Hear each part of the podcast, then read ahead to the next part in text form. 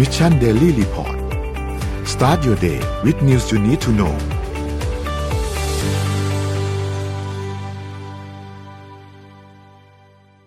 สวัสดีครับยินดีต้อนรับเข้าสู่ Mission Daily Report ประจำวันที่ 20 มิถุนายน 2565 นะครับ วันนี้คุณอยู่กับพวกเรา 3 คนตอน7โมงถึง8โมงเช้า สวัสดีพี่ปิ๊ก สวัสดีพี่เอ็มครับ สวัสดีครับ ครับวันนี้วันจันทร์นะครับ เดี๋ยวเราก็ค่อยๆ ไปเริ่มต้นอัปเดตเรื่องราวต่างๆ กันนะครับ ว่ามีอะไรเกิดขึ้นบ้างในช่วง 24 ชั่วโมงที่ผ่านมานะครับเดี๋ยววันนี้เนี่ยนนจะพามาดูตัวเลขกันก่อนนะครับ ตัวเลขล่าสุดเราฉีดวัคซีนไปค่อนข้างเยอะนะครับ เพิ่มขึ้นมาประมาณ 1 3 0 0 0 0 โดสนะครับ ก็เป็นข่าวดีครับ คิดว่าก็อยากให้ไปฉีดวัคซีนกันเพิ่มขึ้นเรื่อยๆเพิ่มขึ้นเรื่อยๆนะครับเพราะว่าตอนนี้ก็เข็มบูสเตอร์เองก็มีให้ฉีดเยอะแล้วที่สำคัญคือ walk in ได้ เลือกเข็มได้ด้วยว่าท่านจะฉีดอะไรนะครับแอสตราเซเนกา ไฟเซอร์โมเดอร์นาเลือกได้แทบจะทุกอันเลยนะครับ เพราะฉะนั้นก็ไปฉีดกันเยอะๆนะครับสำหรับเข็มบูสเตอร์นะครับ เพราะว่าเดี๋ยวเดือนหน้าเนี่ยรู้สึกว่าตอนนี้เริ่มมีกระแสมาแล้วนะครับ ว่าจะถอดหน้ากากแล้วนะครับ ในที่โล่งแจ้งนะครับ เพราะฉะนั้นก็เตรียมตัวกันไว้ให้เรียบร้อยนะครับ เพราะว่าแน่นอนแหละการถอดหน้ากากก็มีโอกาสที่จะติดเชื้อกันมากขึ้น แต่อย่างน้อยก็ฉีดวัคซีนป้องกันกันไว้จะได้ safe safe นะครับ ไปดูถัดมาครับส ถานการณ์ผู้ป่วยนะครับ ตอนนี้ผู้ติดเชื้อรายใหม่อยู่ที่ 1,892 คนนะครับ แล้วก็มีผู้รักษาหายนะครับ 1,874 นะครับ ตัวเลขผู้เสียชีวิตอยู่ที่ 22 นะครับ อาการหนัก 607 ใส่เครื่องช่วยหายใจ 294 แล้วก็มี ATK เพิ่มเติมขึ้นมาเนี่ยประมาณ 3,499 3,500 นะครับ ก็รวมๆนะมีผู้ติดเชื้อรายใหม่เนี่ยนะครับ ก็ต้องบอกว่าประมาณเกือบเกือบ6,000 คนกันนะครับ5,000 6,000 คนนะครับ ประมาณนี้นะครับ ถัดมาครับ ตลาดหลักทรัพย์เซ็ตบ้านเราครับอยู่ที่ 1,559.39 ติดลบมา 0.11%นะครับแล้วก็หุ้นหลังประเทศนะครับดาวโจนส์ครับติดลบ 0.13%นะครับ NASDAQ บวก 1.43% NYSE ติดลบ 0.32%นะครับฟุตซี่ครับติดลบ 0.41%ห่างเสียงบวก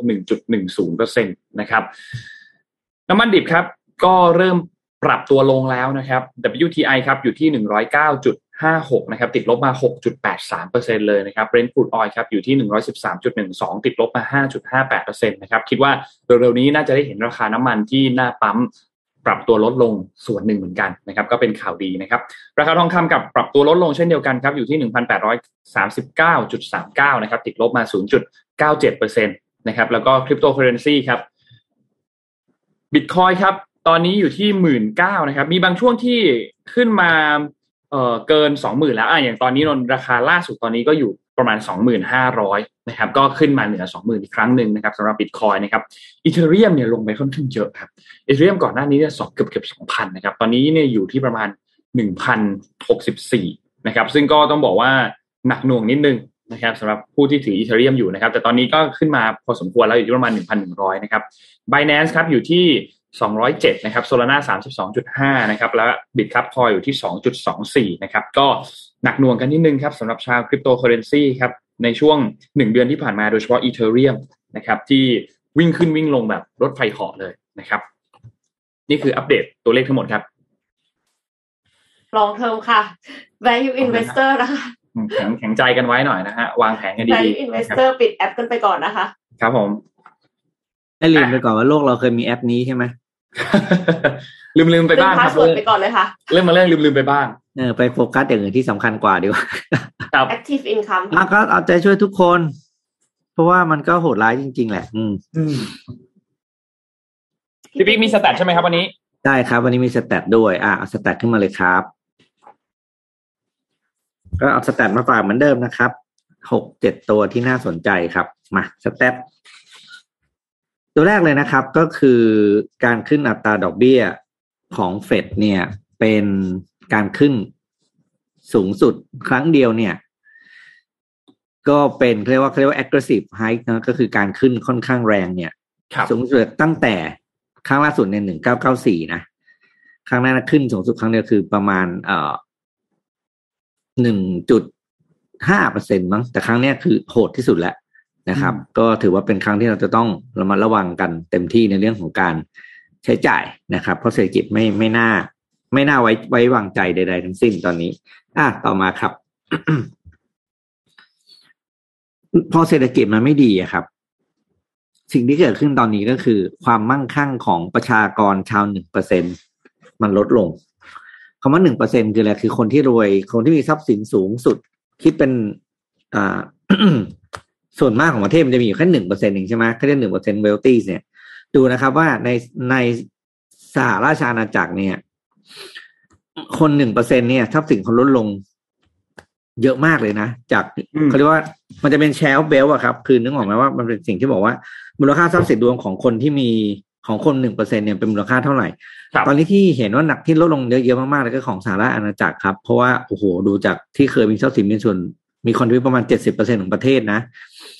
คนหนึ่งเปอร์เซ็นมีทรัพย์สินเจ็ดสิบเปอร์เซ็นมีทรัพย์สินมูลค่าเจ็ดสิบเปอร์เซ็นของประเทศเนี่ย มันเหลืออยู่แค่ยี่สิบเปอร์เซ็นอมล้นะครับ ถือว่าค่อนข้างโหดร้ายมากนะครับ คือเงินเงินหายไปไหนอะไรอย่างเงี้ยนะครับ ก็นั่นแหละ อะต่อมาครับ อันนี้เป็นสิ่งที่ยังไม่ค่อยเกิดขึ้นในบ้านเราแต่น่าสนใจมากเขาเรียกเขาเรียกว่าอ่าธนาคารทางเลือกนะครับเขาเรียก neo broker หรือ neo banks นะครับ neo bank คือการทำธนาคารนี้ลักษณะคล้ายๆกับ peer to peer lending แต่ว่าเป็นเป็นสิ่งที่ไม่ใช่เป็นการให้บริการทางการเงิน โดยที่ไม่ใช่ธนาคาร เป็นสถาบันการเงินทางเลือกนะครับชายเนี่ยนะครับ หรือบางคนเรียกชีเม่เนี่ยนะครับ เป็นสถาบันการทางเลือกเป็นโยแบงก์อันดับหนึ่งตอนนี้มีมาเก็ตแชร์อยู่ประมาณ 48เปอร์เซ็นตนะครับ ก็ถือว่าไม่น้อย เชื่อว่าอีกหน่อยอีกประมาณ 3-5 ปีเนี่ย neo banking กับ neo broker จะเข้ามาในบ้านเรา และตอนนั้นก็จะเป็นอีกศึกหนึ่งนะของของธนาคาร เพราะว่า คุณมีคู่แข่งที่มีการทำงาน มีการให้บริการ แล้วก็มีรูปแบบการทำงานที่ค่อนข้าง flexible กว่านะครับอะต่อมาครับเขาสำรวจว่าคนเราเบื่อ เบื่อการเสพข่าวแบบเสพข่าวร้ายอะไรอย่างเงี้ยปากแค่ไหนแล้วก็บางครั้งมีกี่เปอร์เซ็นต์ที่เลิกเสพข่าวไปแล้วเนี่ยนะครับ คือคนบราซิลตอนนี้คือแบบเขาไม่ไหวแล้ว แล้วก็เลยเลิกเสพข่าวไปเลยนะครับ ก็คือ ปิดจอปิดหูปิดตาไม่ ฟังอะไรแล้วทั้งสิ้นเนี่ยคนบราซิลตอนนี้ห้าสิบเปอร์เซ็นสหราชอาณาจักรสี่สิบหกเปอร์เซ็นนะครับอยู่สหรัฐอเมริกาสี่สองเปอร์เซ็นคนญี่ปุ่นยังเหมือนเดิมครับ ก็ยังเสพอัตราการลดลงของการเสพข่าวยังไม่ค่อยมากก็คือแค่สิบสี่เปอร์เซ็นเท่านั้นนะครับก็บางครั้งก็บอกว่าบางทีเสพข่าวมากๆ มันก็ มันก็บั่นทอนเนาะบางทีก็เลยแบบเขาก็เลยเลิกเสพข่าวกันไปบ้าง อะต่อมาครับ ประเทศไหนที่มีการเขาเรียกซีสนี่คือจับกลุ่มเนาะใช่ไหม เรื่องของการการจัดการเรื่องดรักส์มากที่สุดยุโรปนี่ไม่ใช่น้อยนะครับ ก็ดูสังเกตว่า แต่ละสีแต่ละสีหมายถึงประเภทของดรักส์นะครับ ที่ที่จำกัดและควบคุมการใช้ตามกฎหมายนะครับ อย่างที่อย่างยาอะเฟตามีนเนี่ยจะเป็นยาส่วนใหญ่ที่ที่มีอยู่นะครับ หรือว่ายางเฮโรอีนเนี่ยก็มีการพบมากในสเปนอิตาลีอะไรต่างๆนะครับ ก็ถือว่าไม่น้อยในเรื่องของของดรักส์ต่างๆนะครับ ในยุโรปต่อมาครับ โคเคนเป็นอีกอันหนึ่งที่เป็นหนึ่งในยาเสพติดอันตรายนะครับ ดูปริมาณของโคเคนที่ตรวจพบนะครับ อันนี้หน่วยเป็นปริมาณเป็นเป็นเป็นเป็นอะไรนะเขาเรียกเป็นควอนติตี้นะครับ คือเป็นตันนะครับ คือไม่น้อยนะครับโคเคนตอนนี้มีแพร่หลายมากจากปี ช่วงปี 2010 เนี่ยอยู่ที่ประมาณ 60 60 ตันนะครับ ตอนนี้นี่คือเป็นเกือบ 32 ตันแล้วหมายถึงภาพรวมนะครับ แปลว่ายาเสพติดเนี่ยเป็นปัญหาใหญ่ของคนทั้งโลกจริงๆ ไม่มีแผ่วนะครับ เพิ่มขึ้นทุกปีโดยเฉพาะในช่วง 5 ปีหลัง ดูกราฟจากปี 2016 มาถึงปี 2020 นะครับ ดูความสูงขึ้นดูการเติบโตของกราฟนะครับ โดยเฉพาะในเบลเยียมและเนเธอร์แลนด์เยอะจริง ๆ นะครับอะต่อมาครับ อ่าอันนี้ก็คือเรื่องของข่าวอันนี้กับอันนี้ภาพซ้ำนี่โทษทีอะไปอีกอันหนึ่งครับภาพต่อไป อ่าหมดแล้ว โอเคค่ะ ไปที่ข่าวเรื่องเกี่ยวกับรถยนต์ไฟฟ้ากันสักนิดหนึ่งแล้วกันนะคะ แต่ว่าไม่ได้เป็นรถยนต์ไฟฟ้าสักทีเดียว เพราะว่าจะมาพูดถึงเรื่องชาร์จไฟฟ้าจากท้องถนนค่ะ คือปัจจุบันนี้เนี่ยการที่เราก็น้ำมันก็แพงอะนะคะ ทุกคนก็อยากได้รถยนต์ไฟฟ้านะคะ แต่ว่าก็ยังรู้สึกกังวลอยู่เนาะแล้วคือช่วงเนี้ยรถกลับมาติดเราด้วย ถ้าสมมติว่าเราวิ่งวิ่งไปแล้วรถดับ เพราะว่าไม่มีที่ให้ชาร์จเดี๋ยวจะทำยังไง มันไม่ได้หาง่ายเท่าปั๊มน้ำมันใช่ไหมคะทีนี้ ผู้ผลิตยานยนต์ประเทศเนเธอร์แลนด์เนี่ยกำลังเริ่มต้นขั้นตอนการผลิตและทดสอบเทคโนโลยีกำลังแบบส่งกำลังแบบไร้สายอย่างต่อเนื่องหรือว่าที่เรียกกันว่า Dynamic Wireless Power Transfer DWPT ค่ะ ผู้ผลิตยานยนต์ประเทศเนเธอร์แลนด์ที่ว่าเนี่ย ชื่อว่า Stellantis แล้วเทคโนโลยีที่ว่าก็คือการชาร์จไฟให้กับรถยนต์ไฟฟ้า EV แบบที่ไม่ต้องมีสายชาร์จเลยค่ะ คือเพียงแค่ว่าแล่นไปบนถนนอันเนี้ยก็จะได้รับการชาร์จโดยอัตโนมัติ ซึ่งเขาก็คือทำการทดสอบโดยการสร้าง Arena Del Future ขึ้นมาเนี่ยนะคะ แล้วก็ใช้เทคโนโลยี Coil Charge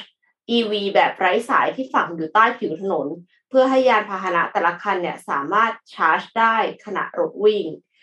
แล้วก็ช่วยทำลายข้อจำกัดด้านระยะทางสำหรับผู้ที่ซื้อรถไฟฟ้าที่กังวลเกี่ยวกับการเดินทางไกล แล้วก็ไม่มีที่ชาร์จ ทั้งนี้เทคโนโลยีนี้สามารถปรับใช้กับรถยนต์ทุกคันที่มีตัวรับเฉพาะที่สามารถถ่ายโอนพลังงานจากพื้นผิวโดยตรง ไปยังมอเตอร์ไฟฟ้าขยายระยะทางพร้อม ๆ กับช่วยลดแบตเตอรี่ได้ด้วยนะคะ อันนี้ได้ยินชัดแล้วใช่ไหมคะการทดสอบครั้งนี้เนี่ยระยะทางที่ทดสอบเนี่ย หนึ่งกิโลเมตรก็คือหนึ่งพันห้าสิบเมตร ที่เมืองชิอารีที่ประเทศอิตาลีค่ะ โดยใช้รถยนต์พลังงานไฟฟ้า Fiat New 500 เป็นรถยนต์พลังงานไฟฟ้าประเภทแบตเตอรี่ขนาดเล็ก ที่ปรับแต่งขึ้นมาโดยเฉพาะเพื่อทำการทดสอบนะ ไม่ใช่ว่าแบบเอารถอะไรไปวิ่งแล้วมันก็จะชาร์จได้นะคะ การทดสอบเนี่ยพบว่ารถยนต์คันนี้สามารถเดินทางด้วยความเร็วทั่วไป โดยที่ไม่ใช้พลังงานที่เก็บไว้ในแบตเตอรี่เลย ก็คือใช้พลังงานที่ชาร์จบนถนนอย่างเดียวได้เลยนะคะ แสดงให้เห็นว่าประสิทธิภาพการส่งพลังงานไปยังรถยนต์ เทียบได้กับประสิทธิภาพแบบ fast charge ทั่วไป แบบ fast charge นะไม่ใช่ ไม่ใช่แบบแบบชาร์จปกติช้าๆค่ะ ครับ ก็เลยจะทำให้ อันเนี้ยน่าจะเป็นเทคโนโลยีที่ทำให้รถยนต์ไฟฟ้าได้รับได้รับการยอมรับอย่างกว้างขวางนึกสภาพว่าถ้าสมมติเอาไปใส่ในไฮเวย์อะค่ะ ทีเนี้ยสบายเลยเนาะก็ก็สามารถที่จะให้คนเนี่ยขับรถแล้วก็ชาร์จไปเลย ไม่ได้จำเป็นว่าจะต้องมีสถานีชาร์จไฟฟ้าเยอะๆทั้งประเทศทั้งนี้ค่าก่อสร้างเออันเนี้ยก็คงจะไม่แพงไม่ใช่ ก็คงจะไม่ถูกนะคะ วงจรที่ใช้ในสนาม Arena del Futuro สำหรับการทดสอบเนี่ย ใช้พลังงานไฟฟ้ากระแสตรง DC นะคะ แล้วก็ช่วยลดการสูญเสียพลังงานในการ จ่ายพลังงาน ขจัดปัญหาการแปลงไฟฟ้ากระแสตรงเป็นกระแสสลับ แล้วก็ยังสามารถใช้สายเคเบิลที่บางกว่าทำมาจากอลูมิเนียม ซึ่งมีค่าใช้จ่ายเพียงครึ่งเดียว ถ้าเทียบกันกับสายไฟทองแดง น้ำหนักเบากว่า แล้วก็รีไซเคิลได้ง่ายกว่าด้วยค่ะ อยากให้อยากให้ใช้จริงได้เร็วๆ แล้วก็อยากให้เอามาใช้ที่ทางหลวงเมืองไทยได้เหมือนกัน ครับ น่าสนใจฮะ น่าสนใจ น่าสนใจ นี่มีคอมเมนต์บอกว่าน่าเอามาไว้ตาม แยกรถที่รถติดมากๆ น่าจะชาร์จเต็มได้หลายรอบเลย ครับผมนั่นแหละครับพาเรานี่พาเรานี่ของจริงนะครับนพามาดูข่าวเอ่อไปที่สหรัฐแล้วก็ไปที่ยุโรปนิดนึงครับ ตอนนี้มีปัญหาอันนึงครับ คือเรื่องของคลื่นความร้อนครับ ที่ประเทศไทยเราร้อนมาตลอดปีอยู่แล้ว ถูกไหมครับ แต่ทีนี้ไทยเนี่ยสภาพอากาศของบ้านเราเนี่ยเป็นสภาพอากาศที่เป็นร้อนชื้น นะครับ ซึ่งมันก็เป็นแบบที่เห็นนี่แหละครับ แบบที่เราเห็นกันอยู่ทุกวันนี้นั่นแหละครับ แต่ตอนนี้เนี่ยที่สหรัฐตอนนี้นะครับกำลังเผชิญปัญหาเรื่องของคลื่นความร้อนสูงทั่วประเทศนะครับ ซึ่งเขาคาดว่าอุณหภูมิเนี่ยมันจะพุ่งไปอยู่ที่ประมาณ 38 องศาเซลเซียส ในบางพื้นที่นะครับ ที่นู่นเขาใช้ฟาเรนไฮต์กัน มันอาจจะมีความเป็นได้ที่จะไปทะลุ 100 องศาฟาเรนไฮต์ นะครับ ทีนี้ในหลาย ๆ พื้นที่เนี่ยนะครับ ตอนนี้เนี่ยทางการมากกว่า 10 รัฐของสหรัฐอเมริกาเนี่ยนะครับ ซึ่งก็รวมๆแล้วมีประชาชนมากกว่า 25 ล้านคนใน 10 รัฐตรงนี้เนี่ยได้รับการแจ้งเตือนให้เตรียมความพร้อมในการรับมือกับ คลื่นความร้อนที่มีแนวโน้มที่จะพุ่งขึ้นมาอีกครั้งหนึ่งนะครับ คือต้องบอกว่าในช่วงสุดสัปดาห์ที่ผ่านมาเนี่ยอันนี้มันเป็นระลอกที่2ละที่เจอขึ้นความร้อนในช่วงที่ผ่านมาเนี่ยนะครับ ซึ่งต้องบอกว่าอุณหภูมิเนี่ยมันจะสูงขึ้นถึง 3 หลัก 3 หลักที่นี้ของในที่ที่ของบ้านเขาก็คือเกิน 100 องศาฟาเรนไฮต์เนี่ยนะครับ ไม่ว่าจะเป็นที่รัฐเนบราสกานะครับไปจนถึงเมืองฟาร์โกรัฐนอร์ทดาโคตานะครับขึ้นความร้อนในพื้นที่เนี่ยจะสูงขึ้นกว่าปกติประมาณ 20-25 องศาฟาเรนไฮต์ นะครับ ซึ่งพยากรณ์อากาศเนี่ยเขาระบุบอกว่า คือความร้อนเนี่ยมันมีบางช่วงที่มันลดลงเป็นช่วงสั้นๆนะครับ เพราะว่าในบางเขตประชาชนในพื้นที่บางพื้นที่เนี่ยเจอปัญหาคือไม่มีไฟฟ้าใช้ เพราะว่าเจอผลกระทบจากพายุในช่วงต้นสัปดาห์ที่ผ่านมานะครับ ซึ่งก็ทำให้แน่นอนละหลายคนได้รับผลกระทบกันมากแน่นอน แล้วที่สำคัญคือ พื้นที่บริเวณตรงนั้นเนี่ยเขาเป็นร้อนแบบอากาศร้อนและแห้งนะครับ นั่นหมายความว่าคุณมีโอกาสที่จะเกิดฮิสโตรกค่อนข้างง่าย เมื่อเทียบกับบ้านเราที่เป็นร้อนชื้นนะครับ แล้วก็แน่นอนว่าความร้อนเนี่ยเป็นเเขาเรียกว่าเป็นต้นเหตุอันดับหนึ่งอันดับต้นๆเลยของการเสียชีวิตจากสภาพอากาศที่สหรัฐอเมริกานะครับ โดยเฉพาะสภาพอากาศที่ร้อนจัดแบบนี้เนี่ยนะครับ มันทำให้เกิดอาการอ่อนเพลีย มีตะคริว มีโรค โรคที่เป็นหลอดเลือดสมองนะครับและอาจจะรุนแรงถึงขั้นเสียชีวิต คือต้องมีการให้ความรู้เกี่ยวกับการเตรียมความพร้อมในการรับมือคลื่นความร้อน ก็จะช่วยชีวิตประชาชนได้ค่อนข้างเยอะนะครับที่สหรัฐก็เจอนอกจากนั้นที่ยุโรปเองก็เจอเช่นเดียวกันนะครับ ตอนนี้ภาพรวมในแถบยุโรปเนี่ยเจอคลื่นความร้อนเข้าปกคลุมเช่นเดียวกันนะครับอุณหภูมิเฉลี่ยเนี่ยก็สูงขึ้นค่อนข้างมากนะครับ ที่สำคัญคือบางแห่งเนี่ยมันมีโอกาสที่ทำให้เกิดไฟป่าด้วย นะครับทำให้ตอนนี้เนี่ยคนในพื้นที่บริเวณตรงนั้นไม่ว่าจะเป็นที่สเปนนะครับที่ฝรั่งเศสที่สหราชอาณาจักร ที่เยอรมนีที่ฝรั่งเศสเนี่ยคือต้องบอกว่าค่อนข้างหนักนะครับสำหรับสภาพอากาศในช่วงเวลาตอนนี้นะครับทั้งยุโรปเองแล้วก็ทางสหรัฐอเมริกาเองนะครับใครที่อยู่ในพื้นที่บริเวณตรงนั้น ใครดูจากต่างประเทศเองก็ลองแชร์ข้อมูลให้เราฟังกันนิดนึงครับว่าสภาพอากาศตอนนี้ที่ยุโรปกับที่สหรัฐอเมริกาเนี่ยเป็นอย่างไรกันบ้างนะครับ เพราะว่าจากข้อมูลที่เราได้มาเนี่ยคือค่อนข้างหนัก มากเลยนะครับ หนักหน่วงมากครับช่วงนี้โอ้ว่าพอร้อนมากๆไม่แน่ใจว่ามันจะเกิดไฟป่าด้วยไหมคะเกิดครับเกิดครับในหลาย ๆ พื้นที่เกิดไฟป่าครับ โดยเฉพาะอย่างยิ่งเอ่อเอ่อถ้าจากข้อมูลที่นนเห็นในข่าวตอนนี้เนี่ย สเปนก็เจอค่อนข้างหนักนะครับ เจอพื้นที่บางพื้นที่ที่มีโอกาสที่จะเกิดไฟป่าเพราะว่าปัจจัยหลาย ๆ อย่างมันเอื้อนะครับทำให้โอกาสที่จะเกิดไฟป่ามันค่อนข้างเยอะอย่างที่บอกครับสภาพอากาศมันร้อนแล้วมันแห้งนะครับ มันก็มีแนวโน้มที่จะเกิดไฟป่าได้มากขึ้นด้วยนะครับ ก็หนักหน่วงหน่อยครับในช่วงเวลาตอนนี้นะครับ ต้องระมัดระวังกันเลยนะนะครับ ของไทยนี่ยังโชคดีนะ เรายังโดนขึ้นความร้อนค่อนข้างน้อยนะครับ ถ้าเรามีขึ้นความร้อนมาอีก กับอุณหภูมิที่เรามีเป็นเรียกว่าเป็นมรดกของเราอยู่แล้วเนี่ยนะชอบคำว่ามรดกจังเลยครับ เรียกว่าไม่ต้องอยู่อะคือเมื่อวานนี้เมื่อวานนี้แดดแรงมากนะเห็นปะใช่เมื่อวานค่ะนี้จริร้งอนพี่มากเลยค่ะอยู่ข้างนอกเมื่อวานนี้แดดแบบเมื่อวานนี้นี่นนโอ้โห นนจำได้ว่านนตากผ้าแล้วสิบห้านาทีมันแห้งแล้วอะครับ อืมเมื่อวานนี้ร้อนมากครับ ร้อนมากเอย่างเงี้ย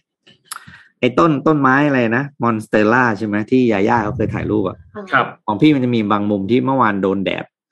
ใบไหม้เลยอะอืมหาแบบอย่างโหดอะ คือแบบมูลค่าเราก็ไม่ได้เท่าไหร่ไปกันเขาใช่ไหมเพราะว่าเราคิดว่าแดดมันแบบวันเดียวอะไรเงี้ย คือใบเนี่ยดำเป็นแบบคือใบก็จะกว้างๆใช่ไหมบางบางเสี้ยวของใบเนี่ยไหม้ไปเลยอะคือแบบ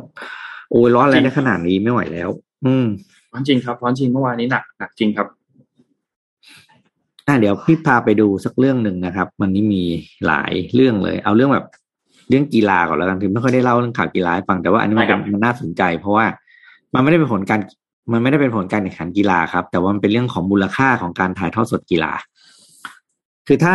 เราบอกว่าโลกนี้กีฬาที่คนดูที่สุดแล้วมูลค่าโฆษณาแพงสุดก็คือซูเปอร์โบว์ใช่ไหมค่ะ แล้วก็อ่าพรีเมียร์ลีกก็เป็นอีกอันหนึ่งที่ลิขสิทธิ์การถ่ายทอดถ่ายทอดสดเนี่ยแพงมหาโหด มีกีฬาอีกประเภทหนึ่งครับ ที่ลิขสิทธิ์การถ่ายทอดสดแพงไม่แพ้กันนะครับ นั่นก็คือคริกเก็ตอืมที่อินเดียเนี่ยนะครับเพิ่งประมูลลิขสิทธิ์การถ่ายทอดสด อ่า สัญญาสามปีนะครับของ อ่าเขาเรียกว่าฤดูกาลสามสี่ปีโทษทีปีสองพันยี่สิบสามถึงสองพันยี่สิบเจ็ดนะครับ ของอ่า กีฬาคริกเก็ตที่เป็นกีฬาอันดับหนึ่งของประชากรของของคนอินเดียที่ประชากรเขาดูกันนะครับอันนี้เขาเรียกว่า IPL ครับ ก็คือ Indian Premier League นะครับ ก็อินเดียเนี่ยไม่ได้เก่งฟุตบอล แต่คนทั้งโลกเขาดูเจ้าตัวคริกเก็ตเป็นหลักนะครับ โดยราคาเขาเรียกว่าราคาตั้งต้นของลิขสิทธิ์การถ่ายทอดสัญญาสี่ปีเนี่ย ราคาเปิดนะครับ ราคาเปิดอยู่ที่สี่แสนสองหมื่นล้านรูปีหรือประมาณห้าจุดสามเจ็ดพันล้านเหรียญสหรัฐนะครับ ไม่น้อยนะครับ ไม่น้อยไม่น้อยเลยครับ แล้วก็เป็นราคาที่อ่าเปิดราคาเปิดสูงสุดจากราคาปีที่แล้วคือยี่สิบเจ็ดเปอร์เซ็นตนะครับ แล้วก็มีผู้เล่นที่กระโดดลงมาประมูลแข่งกันเนี่ย ไม่ใช่ไม่ใช่แบบว่า no name นะ ทุกคน big player ทั้งหลายลงเข้าหมดนะครับ Amazon Apple นะครับอ่าเขามีเขามีเพิ่งเพิ่งรู้ Apple เขามีกับการซื้อลิขสิทธิ์การถ่ายทอดกีฬาด้วยนะ นะครับดิสนีย์นะครับโซนี่ทุกคนแบบลงไปลุยซื้อกันหมดนะครับ แล้วสุดท้ายเนี่ยสรุปได้แล้วว่าคือ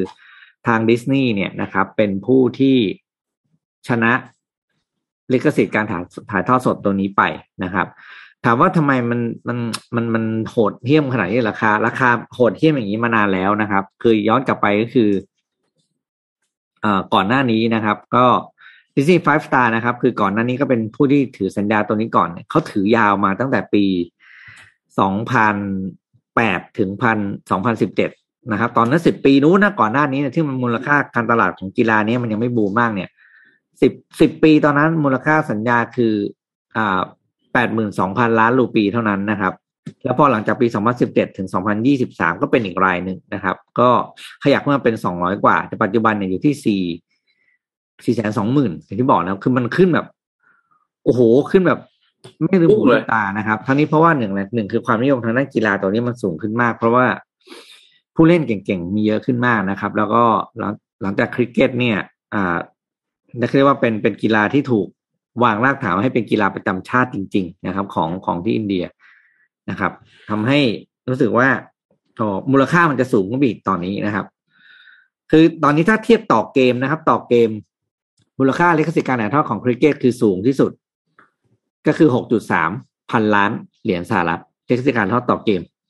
สูงกว่าพรีเมียร์ลีกของของของของของเราอีกนะ อืม ต่อเกมนะนี่พอเทียบต่อเกมเนี่ยพอดีเกมพรีเมียร์ลีกจำนวนเกมมันเยอะกว่า อืมเลยหารมามันก็เลยดูนี่อะโอเคครับโอ้น่าสนใจ ไม่เคยรู้เลย อันนี้ไม่เคยรู้เลยกีฬาก่อนไม่เคยรู้เลย คือรู้จักกีฬานี้นะ ไม่เคยเล่นเหมือนกัน แต่ว่าไม่รู้เลยว่า มีมูลค่าเยอะมากเยอะมากเลย คือก็เยอะมากงงเยอะมากตอนเห็นก็แบบ โอ้ก็จะเล่าหน่อยที่แล้วพอดีไม่ไม่ได้มีโอกาสเล่าก็เลยเล่าวันนี้แบบ ใครจะทำค้าขายอะไรแบบไปไปไปอินเดียอะไรอย่างเงี้ยนะคุณไม่ต้องโฆษณาจีที่อื่นเลยโฆษณาคริกเก็ตอย่างเดียว ครับผมเพราะก็ดูทั้งวันทั้งคืนอืมอืมอืมค่ะ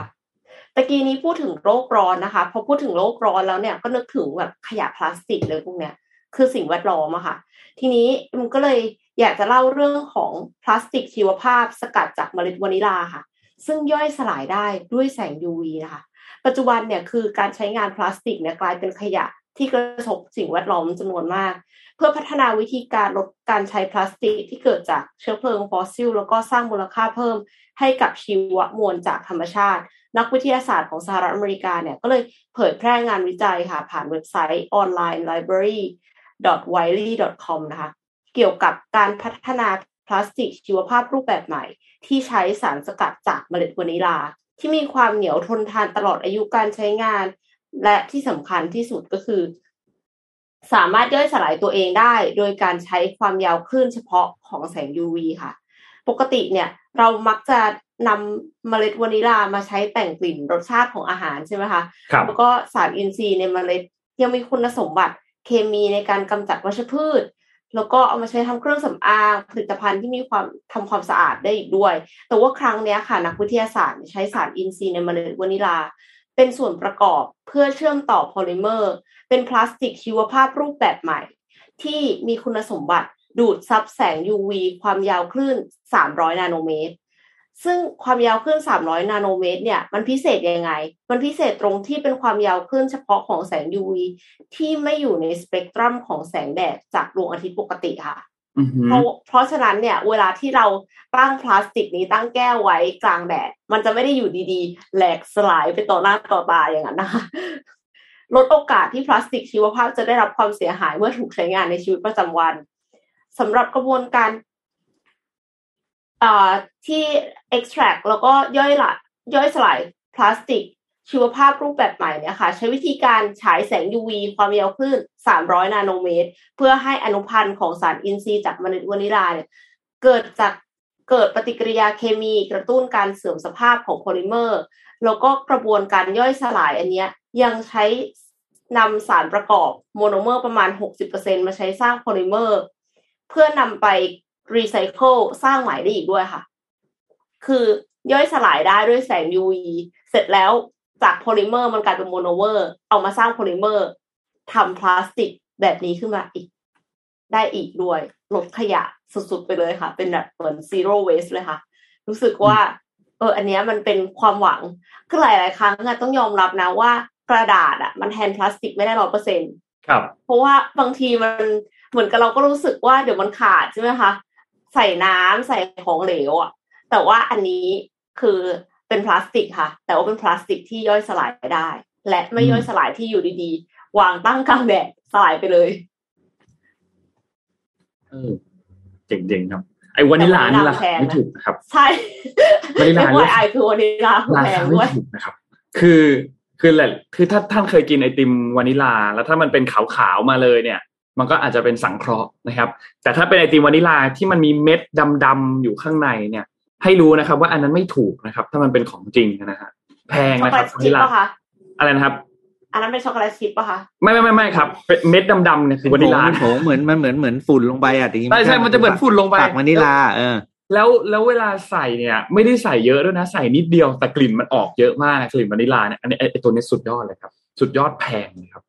ใช่ แล้วก็ไม่ธรรมดาจริงวานิลาที่ดีที่สุดในโลกคือมาจากมาดากัสการ์อ๋อเหรออ่าเดี๋ยวเดี๋ยวเดี๋ยวครับเราพามาดูต่อครับ เกี่ยวกับเรื่องของกินต่อเหมือนกัน แต่ว่าอืมเป็นประเด็นที่เกิดขึ้นในบ้านเราตอนนี้คือประเด็นร้าน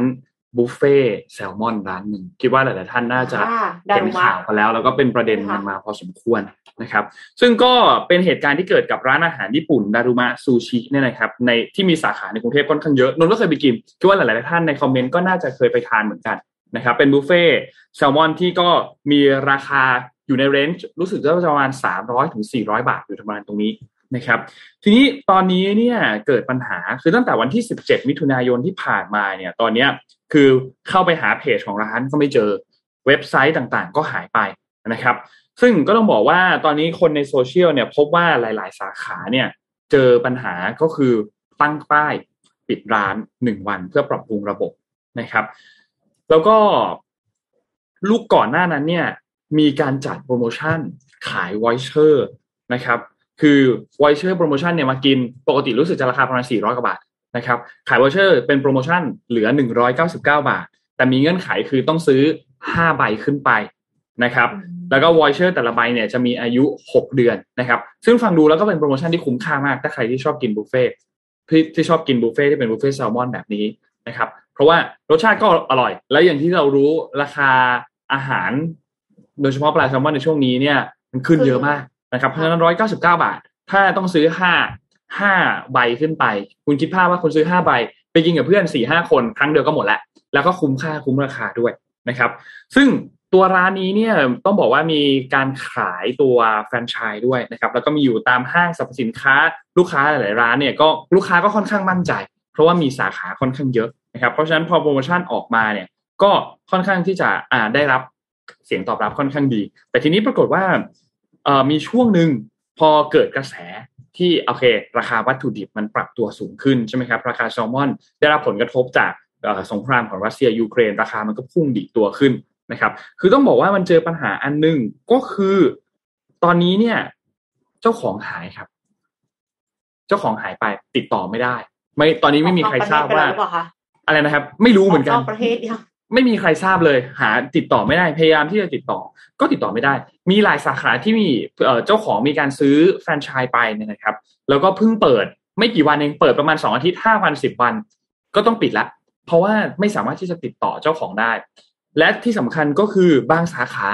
กำลังก่อสร้างด้วยครับ ยังไม่ได้เปิดเลยด้วยซ้ำกำลังก่อสร้างอยู่ แล้วก็ไม่ได้เปิด ซึ่ง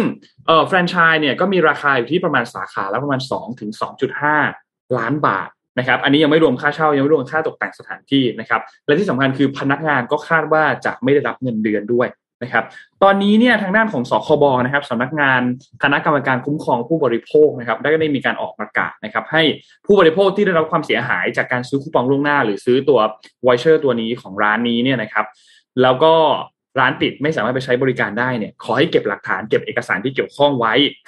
เกี่ยวที่เกี่ยวข้องกับการซื้อไม่ว่าจะเป็นการซื้อในแอปพลิเคชันในแชทต่างๆเนี่ยแต่ถ้าชำระเงินผ่านบัตรเครดิต ก็ให้ติดต่อธนาคารเจ้าของบัตร เพราะว่าถ้าถ้าท่านรีบติดต่อก็จะสามารถที่จะขอคืนเงินได้นะครับ ซึ่งต้องบอกว่าตอนนี้เนี่ยคนก็รอดูครับว่าสถานการณ์จะเป็นยังไง แล้วก็มีการตั้งกลุ่มไลน์ตั้งกลุ่ม Facebook เพื่อรวบรวมตัวผู้เสียหายเพื่อจะจะนำไปแจ้งเรื่องให้กับหน่วยงานต่อไป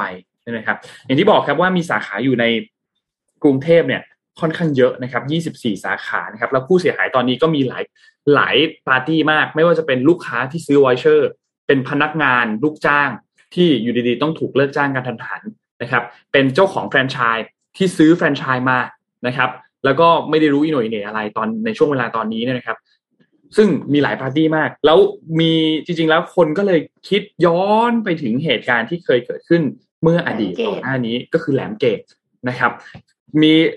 แบบเดียวกันเลยครับ เป็นร้านอาหารทะเลนะครับ จัดโปรโมชั่นเหมือนกันเลยเป็นวอยเชอร์เหมือนกันนะครับ ออกมาจำหน่ายมีหลายโปรโมชั่นหลายรูปแบบเลย แล้วก็คิดราคาอาหารที่ค่อนข้างถูกนะครับ แล้วก็เทียบกันแล้วเนี่ยถูกกว่าท้องตลาดค่อนข้างเยอะนะครับ880 บาทมี 10ใบคิดตกที่นั่งหนึ่งเนี่ย88 บาทเท่านั้นเองนะครับอ้อมเมื่อกี้อีกปาร์ตี้หนึ่งครับ อีกปาร์ตี้หนึ่งคือเจ้าของวัตถุดิบด้วย ไอตัวเขาเรียกว่าอะไรอะนนจำนนนึกคำไม่ออก แต่ว่าเจ้าของวัตถุดิบที่เป็น เอ่อติดต่อซื้อขาย อ่าอ่าใช่ครับ ผู้ส่งผู้ส่งแซลมอนอะไรอย่างนี้ใช่ไหมผู้ส่งปลาแซลมอนอะเออก็ก็เจอปัญหาด้วยเหมือนกัน เพราะว่ามีมีข่าวออกมา ซึ่งยังไม่ได้รับการยืนยันว่าเป็นจำนวนเงินเท่าไหร่นะครับ แต่ว่าติดติดค้างค่าวัตถุดิบด้วยเหมือนกันนะครับ ซึ่งตอนนี้เลยก็มีความเสียหายเกิดขึ้นเยอะมากนะครับ กลับมาที่แหลมเกตนะครับ แหลมเกตตอนนี้เนี่ยมีการดำเนินคดี ผู้เสียหายในปี 2563 นะครับศาลอาญาพิพากษาจำคุกรวมทั้งหมด 1,446 ปีนะครับ แล้วก็จากบริษัทแหลมเกตอินฟินิทจำกัดเนี่ยนะครับ แล้วก็พร้อมกับจำเลยอีก 2 คนมีการปรับอีกประมาณ 3.6 ล้านบาทนะครับ ซึ่งก็นั่นแหละครับ นี่คือคดีที่เกิดขึ้นนะ ปัจจุบันตอนนี้นะครับทำให้หลาย ๆ คนหลาย ๆ ท่านเองตอนนี้ก็อย่าลืมถ้าหากว่าเป็นผู้เสียหายให้รวบรวมหลักฐานไว้นะครับ แล้วก็ไปแจ้งกับทางของสคบนะครับ เพราะว่าก็ อืม หนักหนักจริง รอบนี้คือคือคือ คือจะอธิบายยังไงมันเหมือนกับ รวมเงินเป็นก้อนสุดท้ายในช่วงเวลาสุดท้ายอะ่ะแล้วก็พอได้ก้อนนั้นปุ๊บก็เลยหายไปไม่สามารถติดต่อได้นะครับ ก็ต้องก็ต้องรอติดต่อรอรอดูครับเพราะว่าหลังจากนี้จะสามารถที่จะติดต่อได้ไหมแล้วจะมีการดำเนินคดีมีอะไรเกิดขึ้นไหมนะครับ เราก็จะเกาะติดกระแสข่าวอันนี้ไปแล้วคอยมาอัปเดตท่านฟังกันนะครับ เอออย่าซื้อดีกว่านะคะวอเชอร์คือคือรู้ว่าพูดอย่างเงี้ย ก็เหมือนกับก็หลังจากที่มันเกิดเหตุแล้วก็พูดได้ใช่ไหมคะแต่คือเหมือนกับในอนาคตมันก็อาจจะมีสิ่งที่คล้ายๆ อย่างนี้ออกมาอีก ซึ่งเราเห็นแล้วตั้งแต่แหลมเกตแล้วก็มาต่อที่ดารุมาอีกเนี่ยค่ะ ในอนาคตก็ก็มีได้อีกแล้วมันมีหลายคนที่เขาคิดว่าเขาจะทำธุรกิจได้จากสิ่งเนี้ย คือเขาไม่ได้ซื้อเพื่อกินนะ ถ้าซื้อเพื่อกินเองอะค่ะ เราอาจจะซื้อแค่ห้าใบสิบใบเนาะที่เห็นข่าวอะค่ะ คือมีแม่ค้าท่านหนึ่งห้าแสนกว่าบาทนะที่ซื้อไปอะซื้อไปเพื่อขายต่อ ครับ แล้วเสร็จแล้วปรากฏว่าพอขายต่อก็คือได้มาจิ้นหน่อยนึงตอนขาย แต่ในที่สุดแล้วอะค่ะ พอพอเจ้าของชิ่งไปใช่ไหมแม่ค้าคนเนี้ยเขาโอนเงินคืนให้ลูกค้าด้วยนะโดยที่ตัวเขาเองเนี่ยเสียหายก็คือกลายเป็นว่ารับความเสียหายรับอันนี้ไว้รับความเสียหายไว้ ใช่คือในกรณีอย่างเงี้ย คือสงสารเขามากคือเขาก็เป็นเหยื่อเหมือนกันอะอะไรที่แบบเลือกที่จะรักษาชื่อเสียงไว้ไง อันนี้ก็เป็นวิธีการที่ผู้ประกอบการต้องตัดสินใจไงถูกปะใช่ใช่ต้องตัดสินใจ คือคือแฟรนไชส์ตัวนี้เนี่ย เราเป็นคนซื้อเราก็อย่าซื้อไงอืมอืมอืมเข้าใจครับ คือแฟรนไชส์ตัวนี้ต้องบอกว่าเป็นเป็นการบริหารที่คือ ตัวบริษัทดารุมะเนี่ยเป็นผู้ที่บริหารจัดการดูแลบัญชี รายรับรายจ่ายทั้งหมดคนเดียว แล้วก็ได้เงินมาเท่าไหร่ค่อยจ่ายเป็นปันผลรายเดือนให้กับผู้ลงทุน เพราะฉะนั้นพวกโปรโมชั่นการจัดโปรต่างๆเนี่ยจะดำเนินการโดยผู้บริหารของบริษัทดารุมะทั้งหมดเพราะฉะนั้นผู้ลงทุนที่ผู้ลงทุนไปซื้อแฟรนไชส์มาเนี่ยไม่เกี่ยวนะครับไม่มีส่วนในการบริหารจัดการนะครับตอนนี้ทางด้านของกลุ่มผู้ที่เป็นที่ไปลงทุนในแฟรนไชส์ตรงนี้เนี่ยก็พยายามที่จะติดต่อผู้บริหารเพื่อรอคำชี้แจงอยู่ นะครับ แต่ว่าก็ยังไม่มีท่าทีว่าจะว่าว่าจะตอบนะครับ ยังติดต่อไม่ได้นะครับรอดูกันต่อไปครับว่าจะเป็นอย่างไรครับอ๋อแต่ว่าอะไรอะไรที่มันล่อใจนะก็อย่าคือถ้าถามพี่ซื้อได้แบบใบสองใบอย่างเงี้ยเนาะไม่เป็นไรคือไม่ไม่ไม่เป็นไรนะคือลิมิตความเสียหายไว้หน่อยกับกับอะไรที่มันดูน่าสงสัยอะครับ เออคือเราก็เราเราเองเราก็อาจจะรู้ว่ามันก็อาจจะมีจริงก็ได้สมมตินะก็ซื้อทั้งนิดนึงพอมันจริงแล้วไปลองทานแล้วคุณภาพใช้ได้ค่อยซื้อเพิ่มก็ยังได้อันนี้ก็ต้องก็ต้องบอกว่าเป็นอ่าแต่ก็บอกไม่ใช่ว่าซ้ำเติมนะแต่ว่าคนที่ซื้อเยอะเนี่ยก็คือเพราะว่าก็เพราะความโลภนั่นแหละด้วยครับอันนี้ก็ต้องช่วยกันช่วยกันดูช่วยกันเป็นหูเป็นตา แต่พวกนี้เวลานะคำว่าเป็นหูเป็นตานะไม่มีทางรู้หรอกเพราะบอกเวลาเขาจะไปคือเขาไปเลยเนาะใช่ คือยากมากยากร้านยังเปิดอยู่หลัดหลัดอะไรเงี้ยอ้าวไปแล้วเหรออะไรเงี้ยอืมเหนื่อยอ่าเดี๋ยวพี่พาไปดูเรื่องลูกพี่บ้างครับหลังจากที่ลูกพี่เนี่ยเขาได้เข้าอ่ากลายเป็นผู้ถือหุ้นรายใหญ่ใช่ไหมของทวิตเตอร์ใช่ไหมครับเมื่อวันพฤหัสที่ผ่านมาเนี่ย ลูกพี่ก็มีทาวน์ฮอลครั้งแรก กับทางพนักงงานของ Twitter นะครับ ซึ่งคำว่าทาวน์ฮอลเนี่ยหลายคนจะไม่เข้าใจมันคือการ อ่าเขาเรียกว่านะผู้บริหารเนี่ยออกมา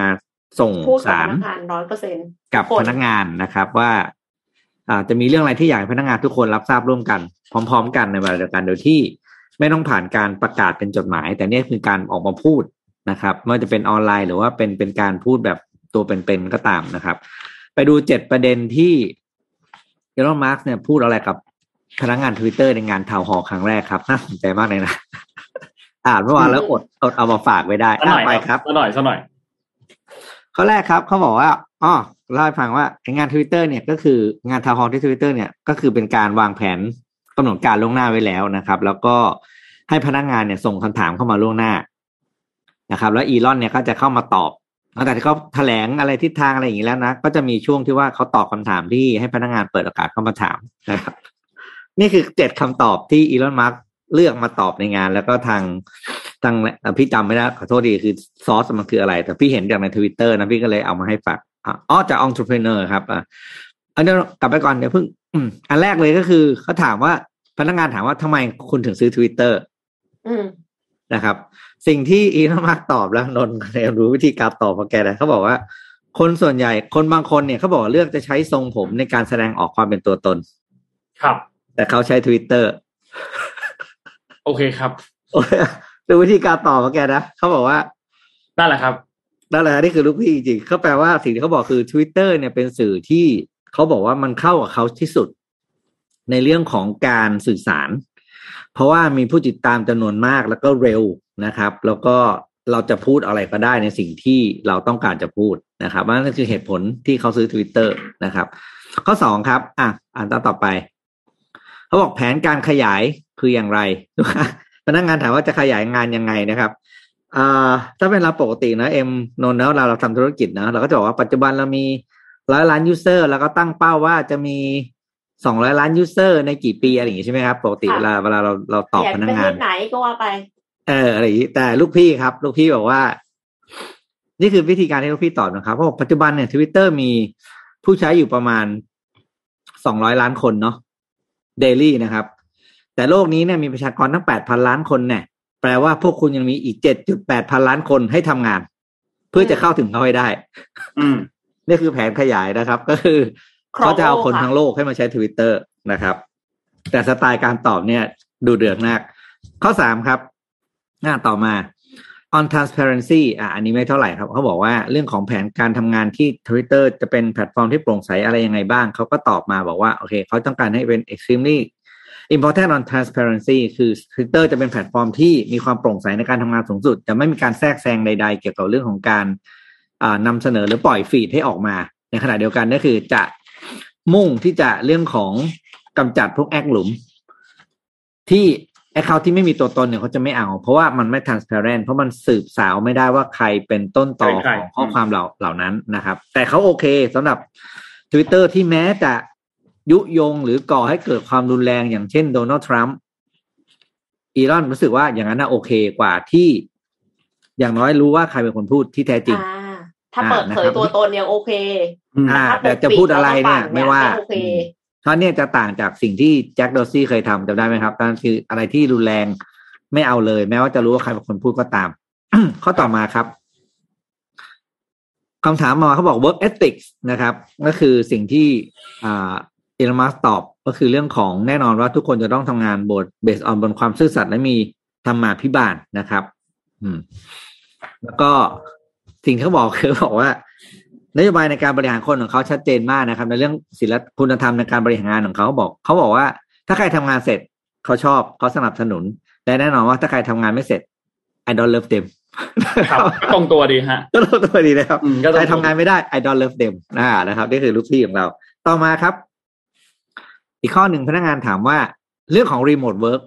or lack of นะครับ อันนี้ก็หมายถึงเรื่องของการที่ทำงานจากที่บ้านหรือทำงานจากที่ไหนก็ได้นะครับเอลมัสตอบชัดเจนว่า เขาจะไฟล์คนที่เลือกที่จะ work from home even they are doing excellent work คืออีลอนมัสก์เป็นคนที่ seriously ก็คือ อยากให้คนเข้าออฟฟิศมากนะครับเขาบอกว่า even ว่าคุณเป็นคนที่ทำงานเก่งแค่ไหนก็ตาม แล้วดันมีเงื่อนไขว่าอยากทำงานที่บ้าน ไม่ต้องมาทำอืมนี่คืออีลอนมัสก์ของนนท์นะครับ อะครับข้อต่อมาครับ อืมของนนท์ on tone นะครับ on tone ก็คือเขาเป็นคนที่เขาเรียกไงนะแสดงออกทางอารมณ์อย่างไรบ้างเป็นเป็นเรื่องของอะไรนะ EQ ใช่ไหมเอ็ม EQ ในการบริหาร นะครับเขาบอกว่าปกติเนี่ยคนบางคนก็จะใช้วิธีการพูดจาหรือคำพูดอะไรต่างๆ นะ แต่เขาเนี่ย maybe some way นะเขาใช้อีโมจิแทน เพราะฉะนั้นเนี่ย คนจะรู้ว่าเขาอารมณ์ยังไง ให้ไปดูที่อีโมจิที่เขาพิมพ์ออกมาจากทวิตเตอร์แสดงสีหน้าด้วยเออีอโมจิในทวิตเตอร์อ่านะครับเพราะฉะนั้นไปดูที่อิโมจิแทนถึงบอกมันเป็นมันเป็นวิธีการสื่อสารที่เข้าถึงคนง่ายโดยที่เราเองเนี่ยไม่ต้อง ไม่ต้องแสดงอารมณ์กับตัวเองไง แต่แสดงออกผ่านสัญลักษณ์บางอย่างได้ก็คือเจ้าอิโมจินั่นเอง อะ ต่อมาครับน่าจะมีอีกอันหนึ่งมั้ง อ่า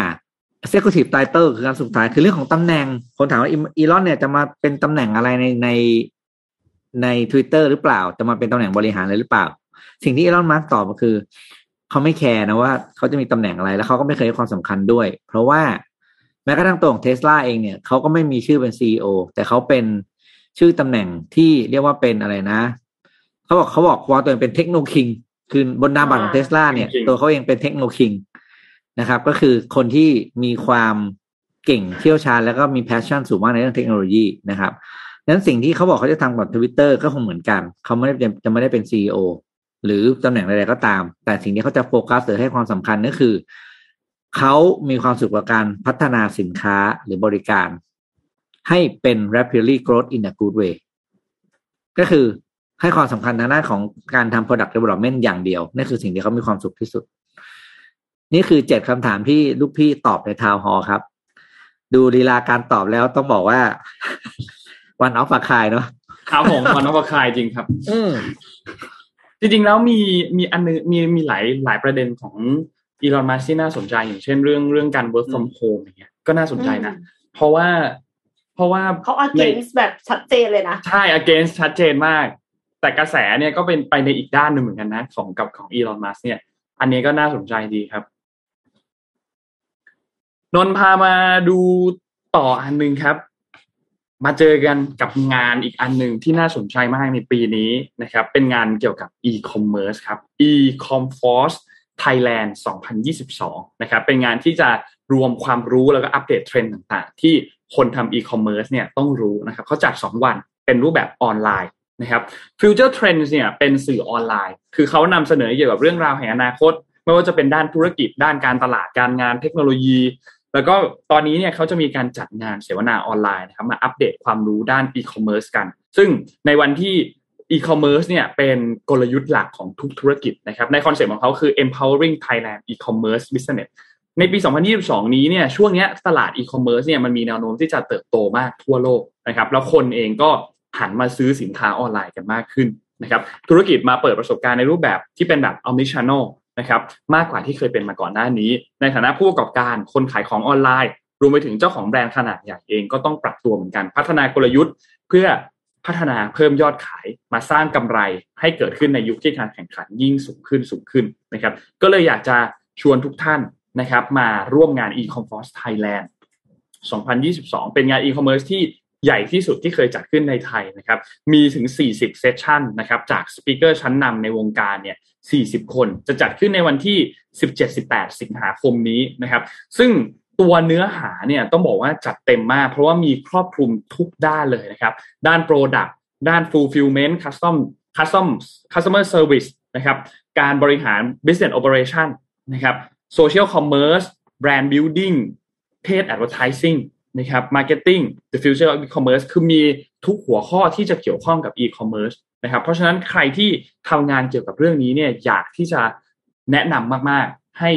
ไปดูงานนี้กันนะครับ แล้วก็ต้องบอกว่ามีหลายสปีกเกอร์ชั้นนำทั่วประเทศนะครับ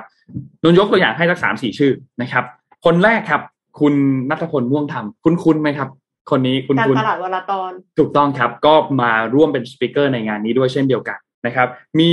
เอ่อทางด้านของคุณพาวุฒินะครับ คุณพาวุฒิที่เป็น CEO แล้วก็ founder ของเอ่อตลาด .com group นะครับค่ะพี่ปอแล้วก็นอกจากนี้ยังมีคุณปรัชญานะครับ ที่เป็น Google Ads Expert นะครับ ก็มาให้ความรู้กันในรอบนี้ด้วยนะครับ ยังมีอีกหลายชื่อมากเลย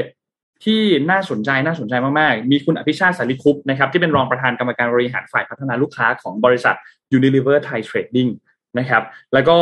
ยังมีชื่ออีกหลายชื่อมากๆที่น่าสนใจนะครับ เพราะฉะนั้นใครที่ทำงานเกี่ยวกับเรื่องนี้เนี่ยอยากให้ไปร่วมงานนี้มากๆนะครับเป็นงานที่ต้องบอกว่าห้ามพลาดจริง ๆ นะครับ ทุกเซสชันเนี่ยจะมี โจทย์มีปัญหาแล้วก็มีคำตอบมาตอบทุกปัญหาเกี่ยวกับธุรกิจcommerce นะครับไม่ว่าจะเป็นการแค่แก้ไขปัญหาเรื่องของเอ้ยเรายิง ad แล้วทำไม ad มันแพงจังเลย แต่ไม่ได้ performance ที่ดีเลย หรือการปั้นแบรนด์ให้มันรองรับกับเทรนด์โลกในปัจจุบัน การใช้ Data มาปรับใช้กับธุรกิจ การเพิ่ม engagement การเพิ่มเอ่อ loyalty ของลูกค้า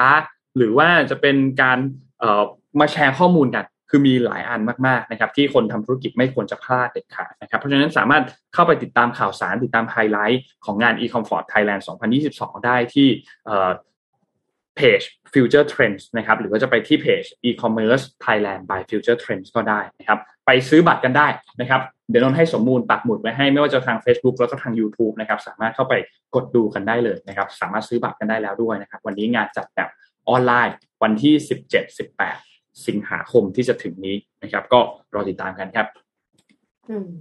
ค่ะ น่าสนใจมากค่ะ เพราะว่าสปีกเกอร์ขับข้างมากแล้วการที่จัดออนไลน์เนี่ยแปลว่าไม่ว่าฝีดาดลิงหรือโควิด -19 จะมานะคะก็ยังสามารถที่จะร่วมงานได้ค่ะ ครับ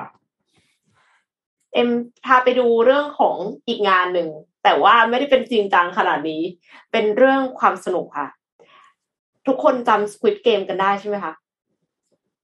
มีใครอยากจะเข้าไปร่วมแข่งขันใน Squid Game กันไหมคะเอ้ยมันเท่มากนะ นี่เขาประกาศทำภาคสองไหมครับ ช่วงนี้เหมือนนนได้ยินได้ยินว่าประกาศได้ยินมาทำภคเนาะสองว่าค่ะมีมีการประกาศทำภาคสองแต่ว่ามันก็จบแต่ว่าแบบจบแบบหน้ามีภาคสองอะภาคสองเนี่ยเราก็ยังนั่งดูอยู่ข้างนอกแน่นอนอ่าครับ อยากเป็นผู้เล่นไหมคะอยากครับเขากำลังรับแล้วนะคะจริงเหรอ Squid Game The Challenge แข่งขันจริง ผู้อยู่รอดเนี่ย รับรางวัลถึงหนึ่งร้อหกสิบล้านบาทค่ะ แล้วไม่รอดที่นี่ยากสัตายไหมผัสครับ เดี๋ยวเดี๋ยวฟังก่อนสิฟังก่อน ใครที่อยากสัมผัสความรู้สึกกดดันจากการดูซีรีส์เกาหลีเนี่ยที่ฮิตถล่มทลายไปทั่วโลกนะคะ ใครแอบไปเลียคุกกี้เลียแครกเกอร์แล้วก็จิ้มเอารูปดาวออกมาแล้วเนี่ยนะคะ ตอนนี้ได้โอกาสดีแล้ว เพราะว่า Netflix เปิดรับสมัครผู้เล่นจากทั่วโลกเพื่อร่วมแข่งขัน Squid Game The Challenge ซึ่งก็คือการแข่งขัน Squid Game ในชีวิตจริง โดยผู้ชนะจะได้รับเงินรางวัลในหลักร้อยล้านบาทกันไปเลยนะคะ ซึ่งแน่นอนค่ะว่าเกมส่วนใหญ่เนี่ย มันก็จะอิงมาจากในหนังแหละ แต่ว่ามันก็จะมีเกมอย่างอื่นที่เซอร์ไพรส์บ้าง ไม่อย่างนั้นทุกคนก็คือแบบไปฝึกกันมาหมดแล้วใช่ปะมันก็จะกลายเป็นว่าไม่สนุกใช่ไหมคะ ไม่เซอร์ไพรส์การแข่งขันครั้งนี้เนี่ยจะรับสมัครผู้เล่นทั่วโลก เพื่อนำมาคัดเลือกให้เหลือ 456 คน แล้วก็ต้องมาแข่งขันกันจนเหลือผู้ชนะคนสุดท้าย ที่จะได้รับเงินรางวัลพลิกชีวิตค่ะ 4.56 ล้านดอลลาร์หรือประมาณ 160 ล้านบาท ผู้แพ้ค่ะ ไม่ตายค่ะนนผู้แพ้แค่ต้องดูแลตัวเองค่ะ ก็ดูแลตัวเองกลับบ้านมือเปล่านะคะครับไม่ได้ตายจริงๆ เหมือนในซีรีส์สำหรับผู้ที่ต้องการสมัครเล่นเกม Squid Game The Challenge จะต้องมีอายุไม่ต่ำกว่า 21 ปี พูดภาษาอังกฤษได้ มีพาสปอร์ตที่จะไม่หมดอายุในช่วงการแข่งขัน และต้องสามารถเดินทางไปแข่งขันตามที่ต่างๆได้ มีเวลาร่วมการแข่งขันสูงสุด 4 สัปดาห์ ซึ่งจะเริ่มแข่งขันช่วงช่วงต้นปี 2023 แต่ว่าอาจจะมีการเปลี่ยนแปลงได้ค่ะ แล้วก็ต้องไม่มีความเกี่ยวข้องใด ๆ กับพนักงาน Netflix ส่วนการคัดเลือกค่ะ ผู้สมัครเข้าแข่งขันเนี่ยจะต้องอัปโหลดไฟล์วิดีโอหนึ่งนาที เพื่อแนะนำตัวเองว่าทำไมถึงอยากเข้าร่วมการแข่งขันนี้ มีการวางแผนในการเล่นเกมยังไงบ้างอาจต้องทำกันบ้านมาก่อน จะเอาเงินรางวัลที่ได้ไปทำอะไรค่ะ แล้วก็ส่งรูปถ่ายล่าสุดของตัวเองไปด้วยนะคะ คาดว่า Squid Game The Challenge เนี่ย ก็น่าจะมีทั้งเกมที่คุ้นเคยและเกมที่ไม่เคยเห็นใครมั่นใจว่าดวงแข็งร่างกายพร้อมนะคะ อยากได้เงินมาพลิกชีวิตก็ ฟิตร่างกายกันให้เต็มที่ค่ะ สมัครกันได้ที่ Squid Game Casting ตั้งแต่วันนี้เป็นต้นไป squidgamecasting.com อืมนนท์สนใจไหม น่าสนใจมากครับ ดูดูทรงแล้ว ไม่น่าจะรอดตั้งแต่ด่านแรกนะครับ หนีไม่ทันใช่ไหมไม่น่าจะรอดตั้งแต่ด่านแรกนะครับ เอ้าแต่จริงๆแล้วพี่ยังไม่ได้ดูเลยสวิตเกมอะไรอย่างเงี้ย สนุกซึ่งสก็นุกแบบพี่ไปดู ก็แบบอืมอืมอะไรอย่างเงี้ยรู้ว่าดังมากแต่เราก็ไม่ไม่ไม่ได้ดูใช่ไหมเพราะว่าไม่ไม่ได้สายแบบนี้แล้วยิ่งรู้ว่ามันเป็นแบบมันโหดูแล้วดมันจะอะติดพี่มากอะไรอย่างเงี้ยโอ้โหยิ่งยิ่งเราดูแล้วติดมากเลยไม่กล้าดูเลยสนุกสนุกตัวงานการไม่ได้ทำพี่บอกว่าช่วงนี้พี่ปิ๊กดูอะไรนะฮะโอบิวันเคนโนบีใช่ไหมครับใช่ดูบีนี่วันสัปดาห์นี้ตับสัปดาห์นี้รู้สึกจะ EP สุดท้ายแล้วใช่ EP หกละพุธนี้พุธนี้มันตอนจบ อ่า วันพุธวันพุธวันพุธนะฮะสนุกมากเลยอะนนเฮ้ยพี่ทำดีตอนมากโอ้โหซีรีส์เดี๋ยว Kenobi นี้คุณภาพตอนล่าสุดซีรีส์นี่แบบว่า ตอนล่าสุดตอนที่ห้าเนี่ย พากย์ไทยเยี่ยมเลย เพราะว่าคนจะดูได้เยอะโหลด จะได้ยินเสียง เอ่อชาคริตครับ คุณชาคริตอืมเขาเขากลับมาพากย์เป็นอนาคิน เพราะว่ามันมีฉาก flashback อ่าใช่ใช่อ่าที่มีอนาคินอยู่ด้วย ก็ก็เอาคนเดิมกลับมาพากย์อย่างเงี้ยเจ๋งครับ อันนั้นก็เจ๋งดีครับ เป็นเป็น EP หนึ่งที่ดูทั้งซาวด์แทร็กดูทั้งพากย์ไทยก็สนุกครับ สนุกสนุกเป็นเดี๋ยวนี้คุณภาพซีรีส์ดีมากจริง ๆ แล้วก็เอ่อต้องบอกว่าถ้าใครที่เป็นสาวก Star Wars นะมันคือการค่อยๆเก็บรายละเอียดของเรื่องทั้งหมดเนาะใช่ มาต่อนิดต่อหน่อยเลยอันนี้ต้องยอมรับว่าเป็นวิธีการเขียนเรื่องที่โอ้โหเก่งอะ่ะ คือสามารถเอาเอาแง่มุมเล็กๆน้อยๆจากเรื่องที่มันเคยเคยเคยออนเคยฉายมาแล้วเนี่ยมามาบิดเป็นเรื่องใหม่ได้อะไรอย่างเงี้ยอืมก็ที่เราดูโอบิวันถ้าใคเคนรโนบีครับ อืมยังโอบิใครวันยังไม่ได้ดูก็ก็แนะนำครับสแล้วนุกถ้าดูก่อนพุธนี้นะก็ดูถ้าพุธตอนบ่ายๆเย็นๆก็ดูไปเลยห้า EP รวดแล้วดูตอนจบตอนกลางคืนนะใช่ก็ได้แบบว่าแน่นๆไปเลยแน่นๆเลย EP หนึ่งก็ประมาณหนึ่งชั่วโมงเนอะประมาณครับประมาณครับอืมนะครับ ประมาณนั้นครับ อ่าเดี๋ยวแล้วก็ไปดูพานะนนท์นี่นั่งดูย้อนหลังอยู่ครับ Star Wars อ๋อหนึ่งเออพี่ตอนนี้พี่ดูหลายรอบแล้ว จนพี่แทบจะ เออนั่นแหละถึงภาคห้าแล้วครับภาคได้แล้วใช่ไหมคะดูหนึ่งดูแทบจะพากได้แล้วเอ้ยไม่ใช่ภาคห้าภาคสองดูสี่ห้าหกหนึ่งสองยังไม่ได้ดูสามกำลังกำลังดูย้อนอีกทีหนึ่งอยู่ครับ อืมก็จะมีช่วงช่วงหลังๆ ที่แบบจำไม่ค่อยได้เท่านั้นเนี่ยพวกอย่างตั้งแต่โรกวันมาเนี่ย อันเนี้ยจำจำไม่ค่อยได้เพราะไม่ได้ดูซ้ำบ่อย ลืมลืมเออแต่เก้าเก้า EP แรกเนี่ยโอ้ดูจนแบบปู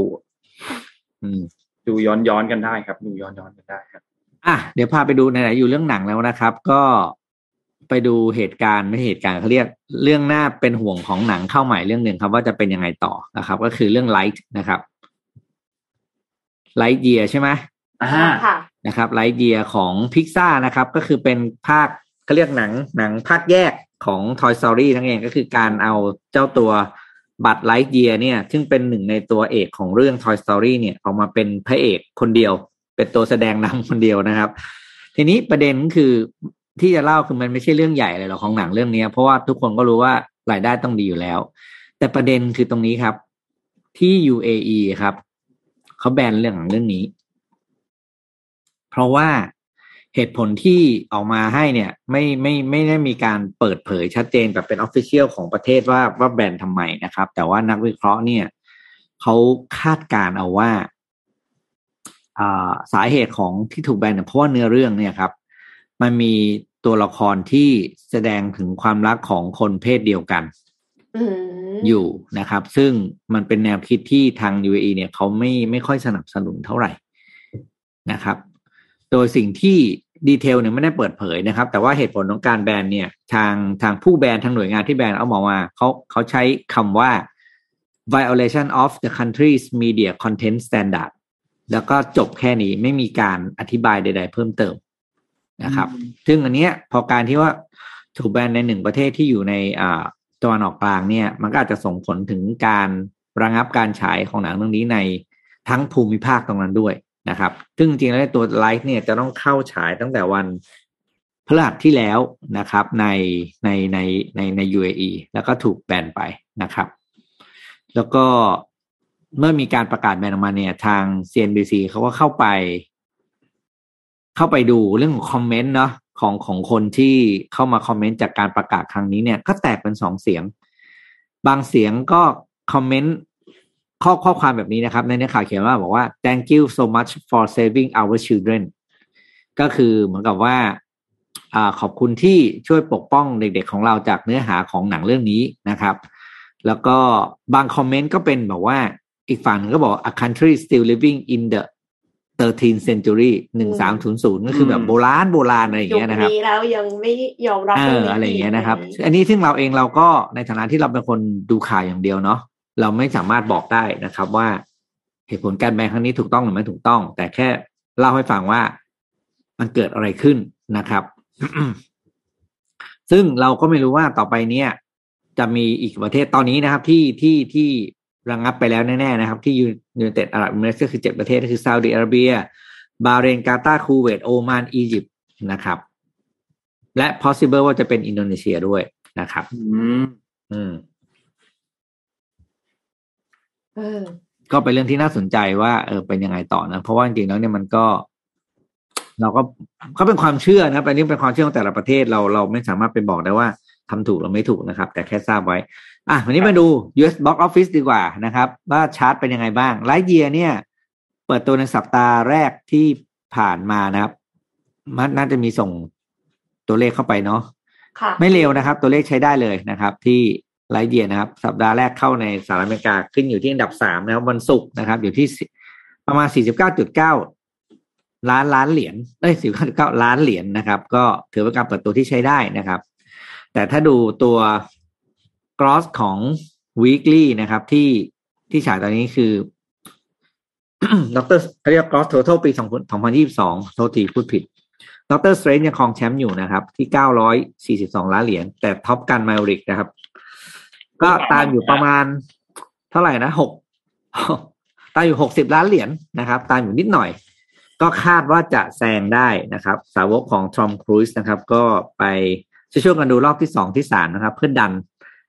เท่ากันมาริกให้เป็นหนังอันดับหนึ่งของปีนี้แล้วกัน อืม น่าสนใจมากดรสเตรนยังเป็นแชมป์อยู่นะครับ พี่ก็ไม่รู้ว่าดรสเตรนคนดูเยอะขนาดนี้นะจะมาเห็นตัวเลขเนี่ยเอ้ามาเวลอะเออปิ๊กคนที่ดูมาเวลก็ดูมาเวลตลอดนะคะเออก็จริงก็จริงคนที่ดูมาเวลก็ดูมาเวลตลอด Top Gun ยังไม่ได้ดูเลยอะพี่เออยังไม่ได้ดูเหมือนกัน ไม่ได้ดูเลยอะ Lightyear ก็ยังไม่ได้ดู ใช่แล้วยีเข้าแล้วเหรอ Jurassic Lightyear เข้าเมื่อวันพฤหัสที่ผ่านมาครับอ๋ออืมอืมจูราสสิกก็ยังไม่ได้ดูเลยครับ ยังไม่ได้ดูอืมยังไม่ได้เข้าโรงดูหนังเลยครับช่วงนี้อืมครั้งสุดท้ายรออยู่ที่เข้าโรงดูหนังนี่จำไม่ได้แล้วอะค่ะว่าเมื่อไหร่คือนานมากแล้วอะของนนท์คือเรื่องเนี่ยแหละครับ Doctor Strange ใช่ไหมครับคือก่อนอืมก่อนโควิดแน่นอนอะ แต่ก่อนโโหไปเกมนานมาก ใช่ใช่คือพอมีโควิดคือ ไม่ดูหนังเลยจ้าเกมนานจริงเกมนานจริง คือโดนโดนโดนล่าสุดยังเป็น Doctor Strange ไม่นานมากประมาณแบบเดือนหนึ่งแต่เดี๋ยวนี้การดูหนังในทีวีจอใหญ่ ๆ เครื่องเสียงดีๆที่บ้านก็ไม่ใกต่าล้งเคียงนะใช่ไหมคะเออไม่ต่างเลย คือแค่คุณแค่ปิดมือถืออย่าให้มีอะไรมากวนคุณเท่านั้นเองครับ แล้วอะไรเราก็ต้องเอามือถือไปไว้ไกลๆเนาะทำเหมือนเราอยู่ในโรงหนังค่ะไม่งั้นเราก็จะหยิบขึ้นมาดู อะอืมไปต่อครับ พี่เอมมีอะไรปิดท้ายไหมครับ ของนนท์มีครบแล้ว อ๋อโอเคอ่ามีมีโดรนค่ะ เดี๋ยวเดี๋ยวส่งสดเข้าไปในในกลุ่มเลยนะคะเป็นโดรน indoor ค่ะ โดรนปกติแล้วเนี่ย เราก็คือเน้นว่าจะใช้ outdoor ใช่ไหมคะ เราก็คือก็ไม่ให้มาบินใน indoor แต่อันเนี้ย คือเขามาทำหน้าที่แบบรักษาความปลอดภัย เพราะฉะนั้นมันก็เลยบินใน indoor แล้วก็คือสามารถที่จะหลีกเลี่ยงสิ่งกีดขวางในขณะเดียวกันเนี่ย สามารถ detect ได้ว่า เอ้ามีคนนั่งอยู่ตรงนี้ มีคนที่เป็นคนข้างนอกไม่รู้จักกัน เอามีคอมพิวเตอร์วางอยู่ตรงนี้ คือ detect ทุกอย่างได้หมดเลยอะค่ะ ติดกล้องแล้วก็สามารถที่จะ detect แบบควันไฟ แล้วก็อุณหภูมิอะไรอย่างนี้ด้วยนะ เพราะฉะนั้นเนี่ยถ้าสมมติว่าแบบเฮ้ยเซิร์ฟเวอร์ร้อนใกล้ระเบิด ก็สามารถที่จะจัดการได้อย่างทันท่วงทีค่ะ โดรนบินอันเนี้ยเป็นของบริษัทแคนโดนะคะ ซึ่งเป็นบริษัทของประเทศอิสราเอลค่ะ ได้รับเงินทุนมูลค่า 15 ล้านดอลลาร์สหรัฐ จากการแข่งขันพัฒนาหุ่นยนต์ปี 2022 ค่ะ RBR 50 Robotics Innovation Award ซึ่งจัดขึ้นที่ประเทศสหรัฐอเมริกา โดยบริษัทจะนำเงินรางวัลไปใช้พัฒนาต่อยอดโดรนบินของบริษัทเอง ซึ่งโดรนบินที่ว่าเนี้อย่างที่บอกไปว่าใช้สำหรับรักษาความปลอดภัย ตัวอาคารที่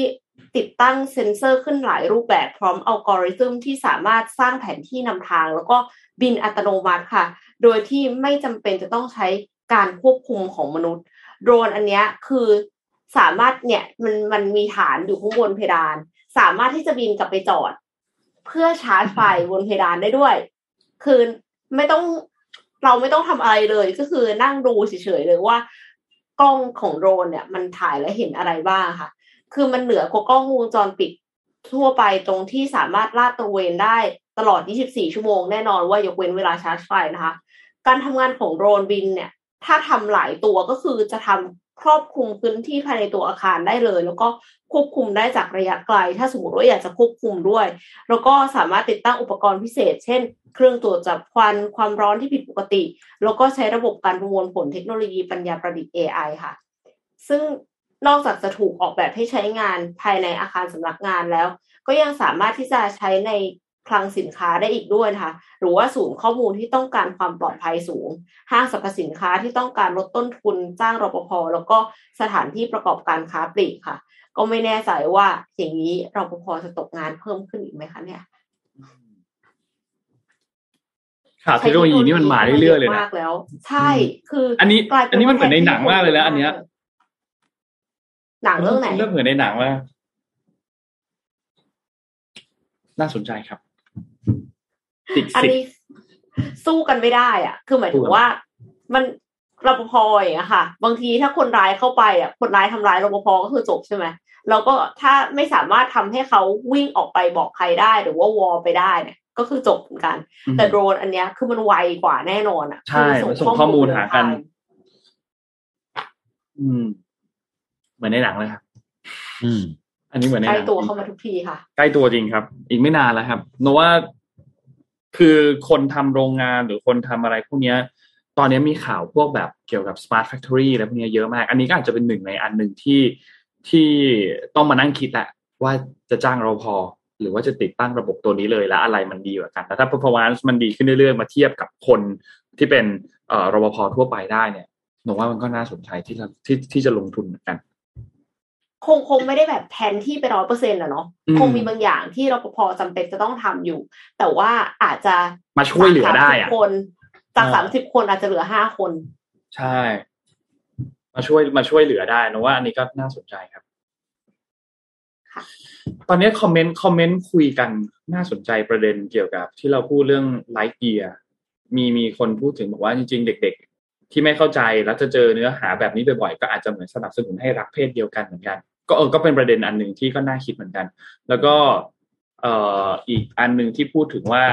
เอ่อประเทศเขาเนี่ยเป็นรัฐศาสนาก็ต้องเข้าใจเขาเหมือนกัน อันนี้ อันนี้ก็พอมาเป็นประเด็นศาสนาก็เป็นประเด็นที่ละเอียดอ่อนเหมือนกัน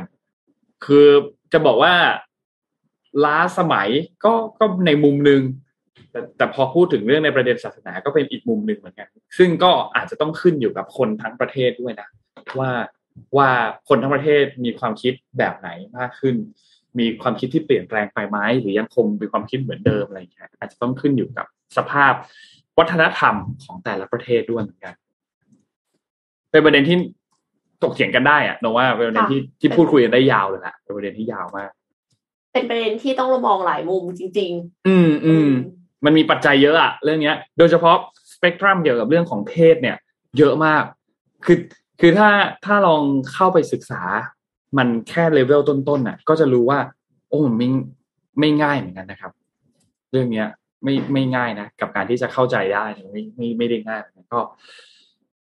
ค่อยๆครับ ค่อยๆพัฒนากันให้มากขึ้นครับ มีก้าวแรกมีก้าวต่อไปไปเรื่อยๆครับหนูว่า